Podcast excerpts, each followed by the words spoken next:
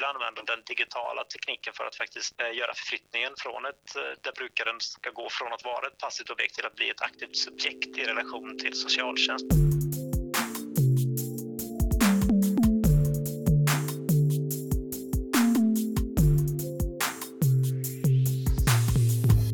Hej och välkommen till det 28 avsnittet av FoU-podden. Det här avsnittet kommer att handla om projektet Digitalisering i socialtjänsten. Jag som gör podden heter Lena Stenbrink och är kommunikatör på FoU Sörmland. Eh, med mig här i studion har jag Anna Åkerberg, Karl Schultz och Joakim Danielsson. Och med på telefon har vi Kalle Pettersson. Varmt välkomna. Tack så mycket. Tackar. Eh, vi börjar med att ni får presentera er lite. Vem, vem är du och eh, vad gör du? Ja, Joakim Danielsson heter jag. Jag är kvalitets och utvecklingschef på socialförvaltningen i Eskilstuna kommun. Och vad jag gör? Ja, just nu så är det mycket kring digitalisering och den utmaning som vi har inom individ och familjeomsorgen. Hur vi ska komma framåt. Ja, jag heter Karl Schultz och är projektledare för Noden för välfärdsteknik och digitalisering här vid FoU i Sörmland. Och jag heter Anna Åkerberg och jag är forskningsledare. Jag jobbar med Kalle i NVD. I grunden är jag folkhälsovetare och doktor i vårdvetenskap. Jag kanske ska förtydliga att det finns två Kalle här. Så Anna jobbar med mig som projektledare. Ja, eh, och jag heter då Kalle Pettersson och jobbar dels som utvecklingschef i Helsingborgs stad på vår socialförvaltning. Och den socialförvaltningen är en socialförvaltning som helt och hållet ägnar sig åt IFO-delen av socialt arbete. Sen är jag även chef i eh, Helsingborg för vår FoU-enhet som heter FoU Helsingborg. Sen jobbar jag även på SKL som utredare kopplat till en hel del olika digitaliseringssatsningar och lite Vinnova-drivna digitaliseringsprojekt. Mm. Och det var väl lite det vi tänkte att du kunde börja och berätta alltså, vad ni håller på med just med det här digitaliseringsprojektet. Vi eh, håller väl på med en del digitaliseringsprojekt i Helsingborg och eh, en del nationellt. Vi har jobbat med digitaliseringsfrågan under ganska många år eh, i socialförvaltningen här och därmed inte sagt att vi har löst alla digitaliseringsproblem utan vi kanske snarare har lyft upp och försökt adressera dem någonstans. För det är lite det som jag kan se är kanske den viktigaste delen av digitaliseringen, att faktiskt diskutera kring digitalisering. För det är inte, det är inte sådär solklart när man börjar prata med verksamheten att man ens ska digitalisera sig, åtminstone inte när vi börjar för, låt säga fem år sedan att prata om det. För socialt arbete är ju lite en verksamhet som inte, inte är så digitalt i framkant och när man bara börjar prata digitalisering så är det ganska många som ryggar och börjar mer snarare ifrågasätta ska vi digitalisera och varför ska vi göra det? Mm. Vad lite mer exakt är det ni har gjort? Ja, vi började då, det var väl 2016 tror jag, när vi hade jobbat lite med digitaliseringen och insåg att det finns liksom ganska många olika bilder av vad är digitalisering av socialt arbete och varför ska vi digitalisera det sociala arbetet överhuvudtaget? Och då kopplade vi ihop oss med FU Helsingborg som i sin tur kopplade ihop oss med två forskare på Lunds universitet. En som ehm, heter Lupita Svensson och är lektor i socialt arbete och en annan som heter Stefan Larsson som är docent i ehm, digitalisering och samhällsförändring. Vad vi egentligen ville göra med dem, det var väl två saker. Dels eh, få genomlyst vad finns det beforskat inom fältet digitalisering och socialt arbete sedan tidigare som vi kan fortsätta att eh, bygga kunskap kring.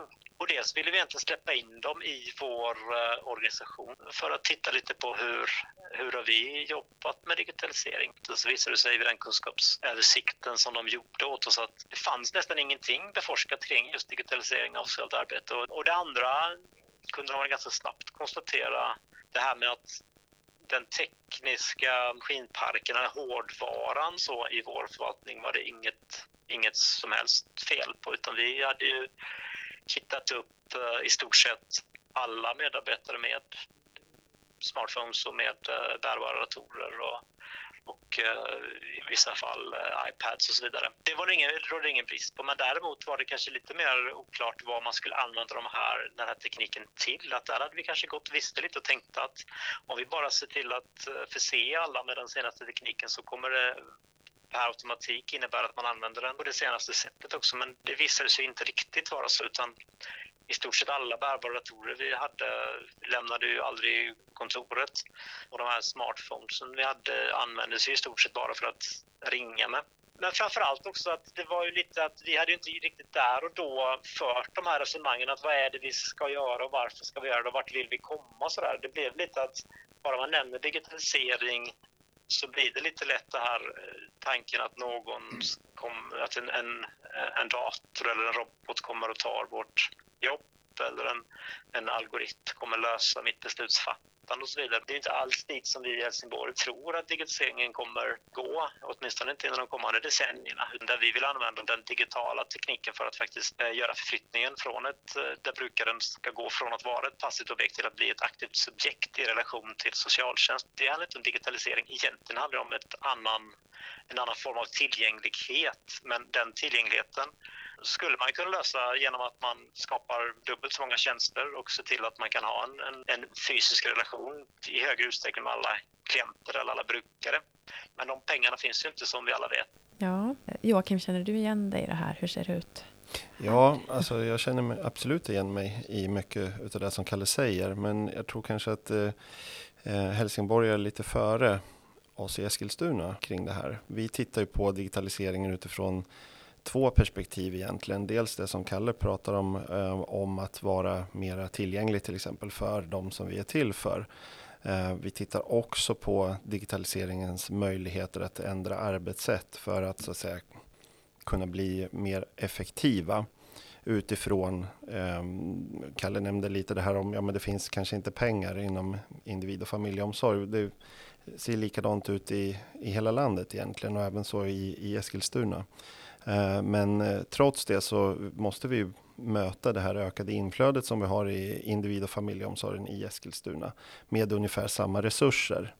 Eh, så vi tittar väldigt mycket på hur digitaliseringen kan möjliggöra för oss att hinna med flera personer in i våra verksamheter med ungefär samma, samma resurser.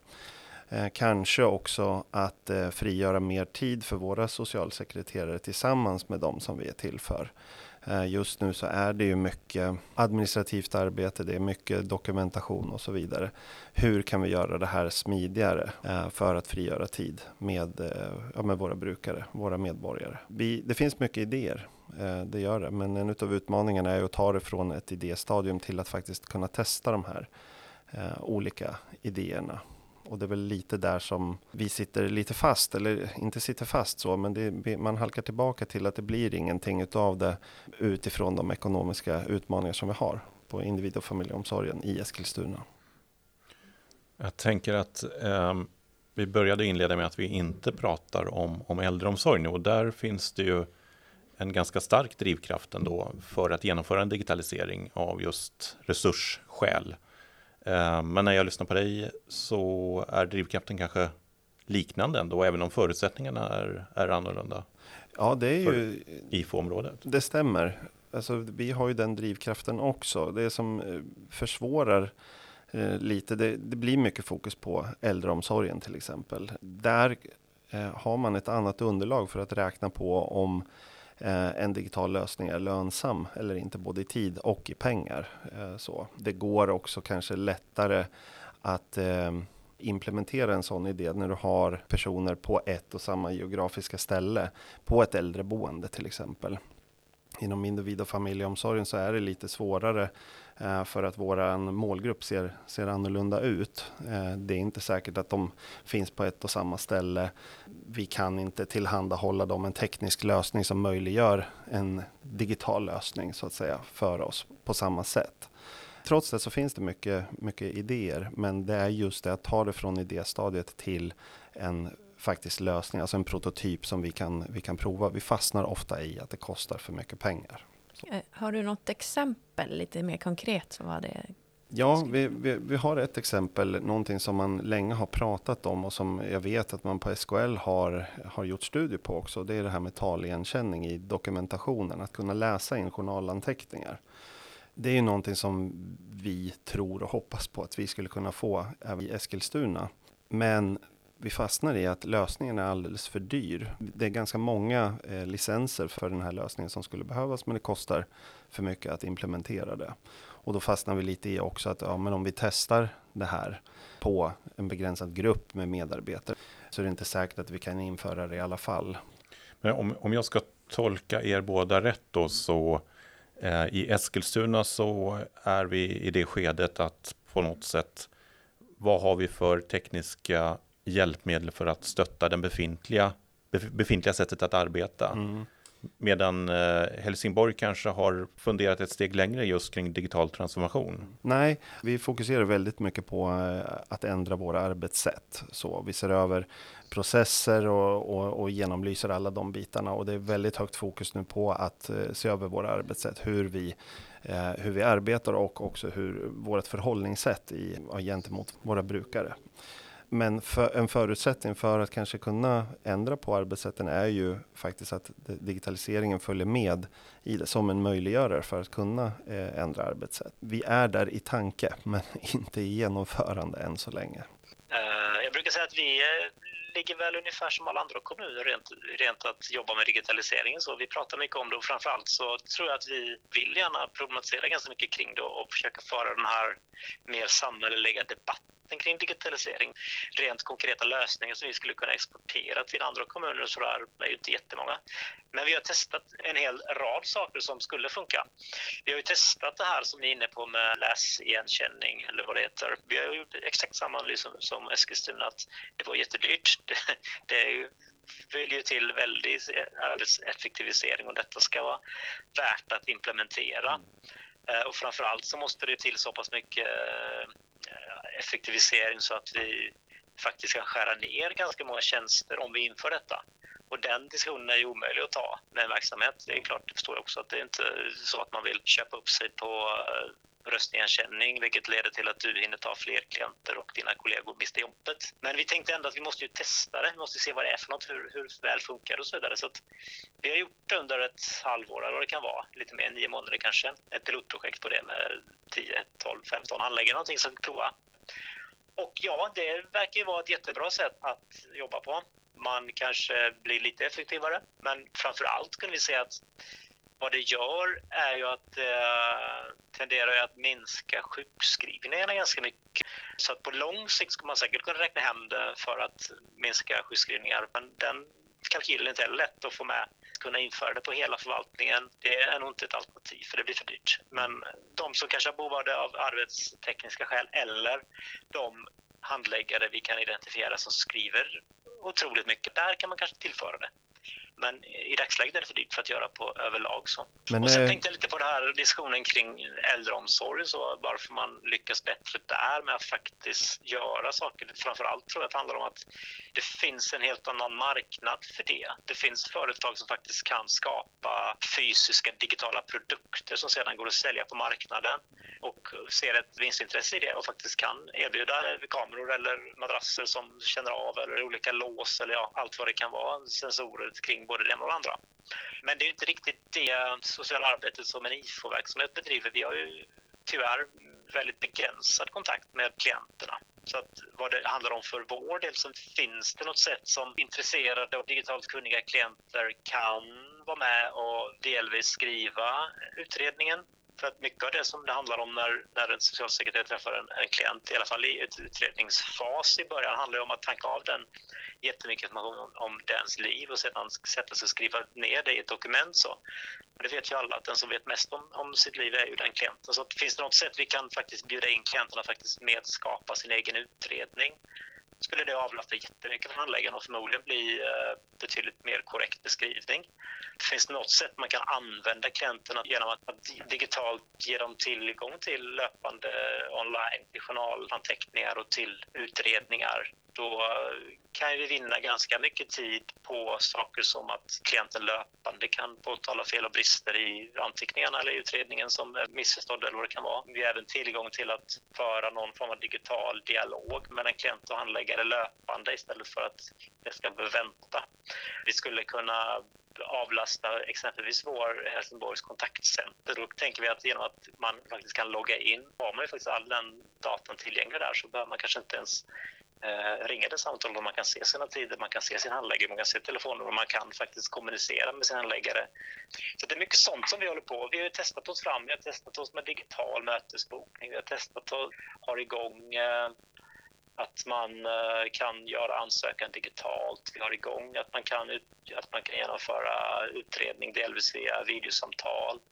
Vi har igång eh, att man då kan få tillgång, få del av sin, sin journal digitalt. Alltså, vi har haft lite sådana sms-påminnelsefunktioner. Som, så att vi har testat jättemycket saker men eh, vår brist i Helsingborg tror jag är implementera saker på bredden sen och rulla ut. Vi har egentligen försökt eh, att vi jobbar där vi har medarbetare eller chefer som vill eh, någonting digitalt där vi försökt stötta. Och då har vi fått alla de här jättespännande, intressanta eh, idéerna som visar sig funka väldigt väl med lite modifiering och sådär. Men nästa steg sen att gå ut och peka med hela handen och säga att nu ska alla göra på det sättet i förvaltningen, dit har vi inte rört oss och jag vet inte riktigt vad som krävs för att vi ska nå dit heller för den delen.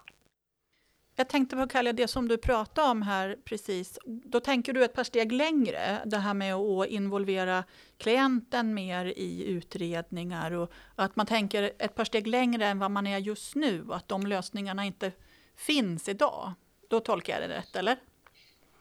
Eh, just för, ja, just, just för digitaliseringen att, inom IFO? Eller så att brukaren ska kunna skriva sin egen utredning. Ja. Eller, den har vi inte riktigt nått att de kan göra. Nej. Det vi har gjort, dit vi har kommit i dagsläget är väl egentligen att vi har kopplat här bildskärmar till våra besöksrum så att om man kommer till förvaltningen och faktiskt utreder då kan man mm. antingen själv sitta och skriva rakt in i Procapita då, eller att, man, att handläggaren skriver och man själv sitter och medläser. Mm. Eh, men man kan ju faktiskt, men däremot har vi öppnat upp så man kan se sina journalanteckningar, man kan se sin utredning digitalt och mm. genom det kan vi faktiskt vara med och framförallt eh, påverka det som man tycker bör tillföras. Man ser första gången vad det faktiskt står. Ja, men precis. Ja, de tankarna har ju funnits eh, hos oss också, men eh, det har inte förverkligats eh, än så länge. Det finns en, några projekt som är igång men inte avslutade som kopplar just till det här. Det började som någon form av bokningssystem för att det var väldigt krångligt att eh, komma i kontakt med eh, socialförvaltningen. Så. Och sen så har det här svällt att ja, men det här kanske borde vara som en del i en portal för att kunna möjliggöra för de här bitarna som Kalle nämner nu framåt. Så. Men det tar tid och sen så en annan upplevelse som vi har är ju just det här att vi stöter mycket på patrull också utifrån eh, GDPR eh, och så. Det finns ju en mängd olika tekniska lösningar, digitala lösningar idag som skulle kunna möjliggöra ett flexiblare arbetssätt för oss, för att frigöra tid för, för våra socialsekreterare, våra behandlare tillsammans med våra brukare eller klienter. Eh, men det, det, är just de här bitarna kring GDPR som sätter lite stopp. Eh, till exempel det här med taligenkänning som vi nämnde tidigare.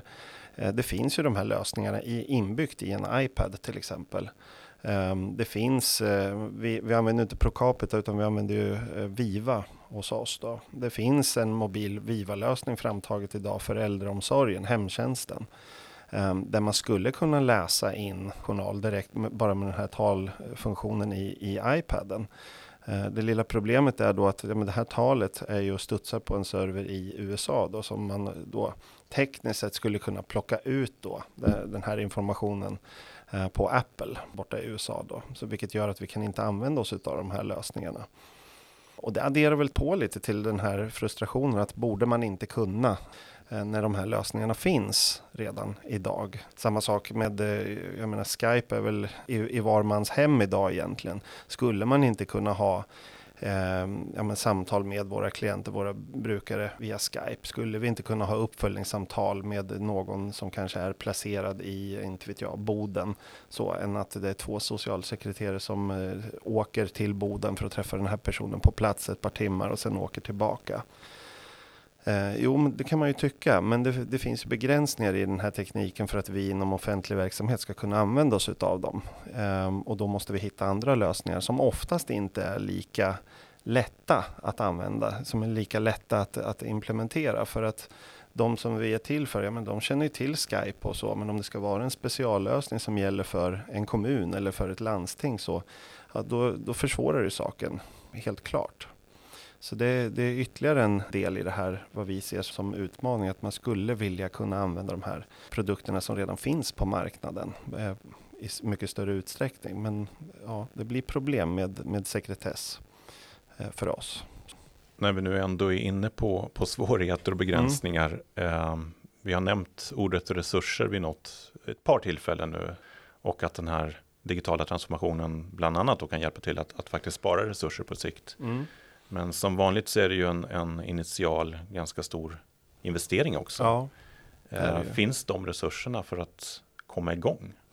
Ja, det, det, finns ju centralt i kommunen eh, medel som man, som man kan få tillgång till. Men det är ju inte bara socialförvaltningen som tävlar om de medlen. Så där tror jag att det skulle behövas skruvas upp ytterligare, tänker jag, i, i kommunerna. Att avsätta medel för investeringar. För att Ehm, ja, men titta på hur man kan få igen det på, på längre sikt. Sen vill jag också påpeka det att eh, vi kan heller inte utifrån de business case som vi skriver för att testa nya lösningar så bara titta på monetära eh, besparingarna så, så att, att om man inför en ny teknisk lösning att det per automatik skulle betyda att man gör sig av med personal.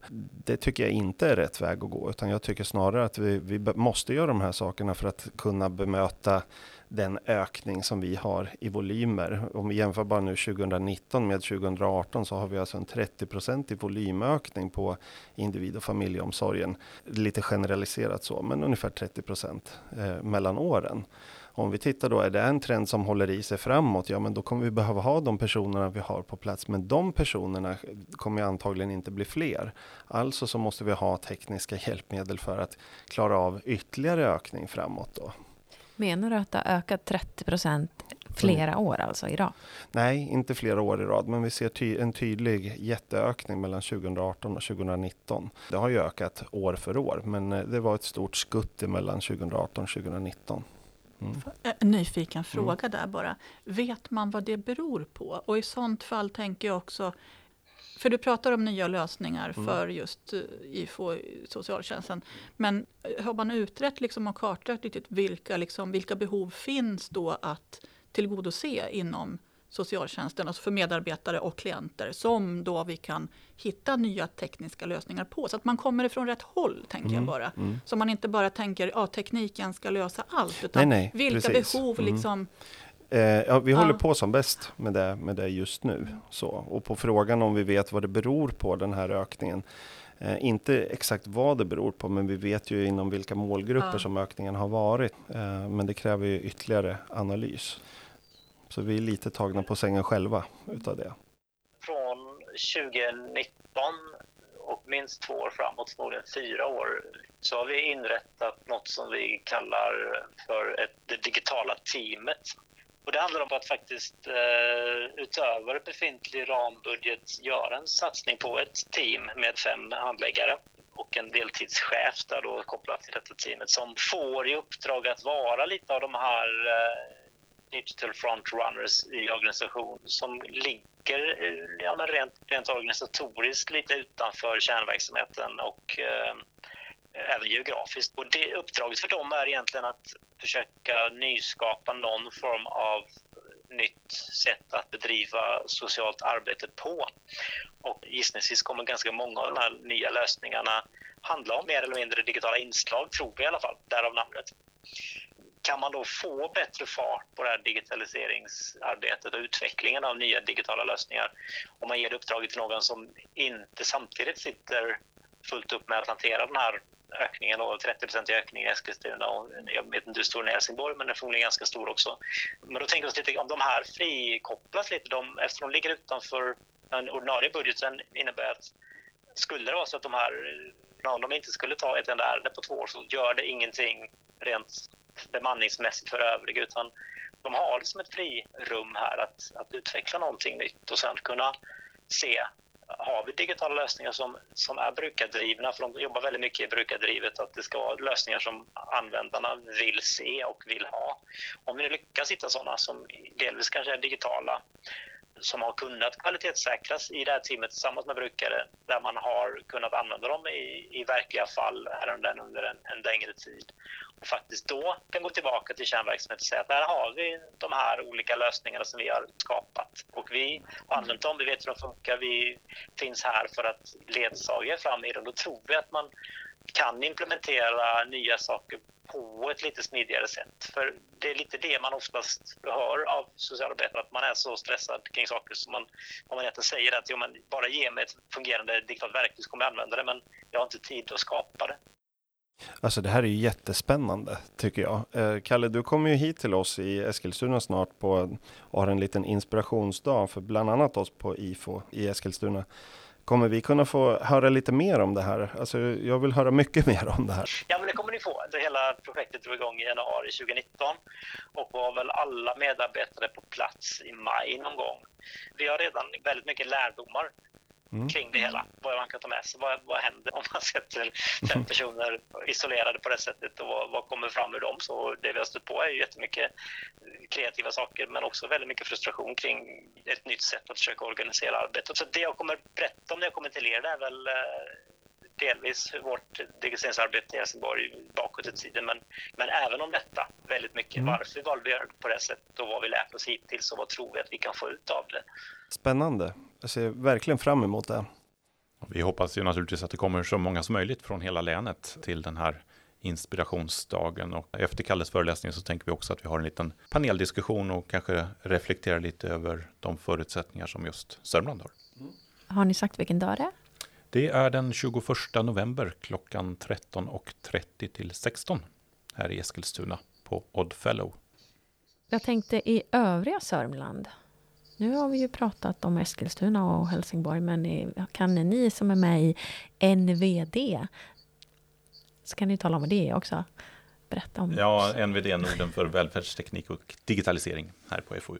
Ja, övriga Sörmland, det är därför jag hoppas att eh, vi får hit representanter från, från samtliga kommuner i, i Sörmland, så vi får en liten lägesavstämning helt enkelt. Det lilla jag har fått, det är, jag får ju liknande signaler som du Joakim berättar, att just IFO-området är lite eftersatt om man jämför med, med just äldreomsorgen då, där det har varit ett väldigt stort fokus och där man kanske kan se ganska snabbt eh, vinster både ur brukarnas perspektiv och eh, ekonomiskt det man har kunnat identifiera ganska tydligt i själva stora kärnorganisationen också, men framförallt när det digitala teamet kommit på plats, det är väl lite att det saknas någon form av kompetens i kommunen i stort i Helsingborg. Och då är det ändå en förhållandevis stor kommun. Men det som saknas är någon form av digitaliseringsjurist som även förstår sig på tekniken. För det vi stöter på hela tiden när vi försöker skapa nya lösningar eller använda nya lösningar det är att det blir lite moment 22 mellan eh, digitaliseringsavdelningen, jurister och statsjurister som ska uttala sig om det juridiska. Det finns liksom inte riktigt det här förståelsen för varandras ämnesområden. Så att vad vi nu faktiskt har inrättat det är en, en ny roll som heter uh, utvecklingsjurist som är en, en jurist som Eh, har det uttalade uppdraget att faktiskt möjliggöra att eh, våga utmana de här gråzonerna som jurister inte riktigt är intresserade av att utmana.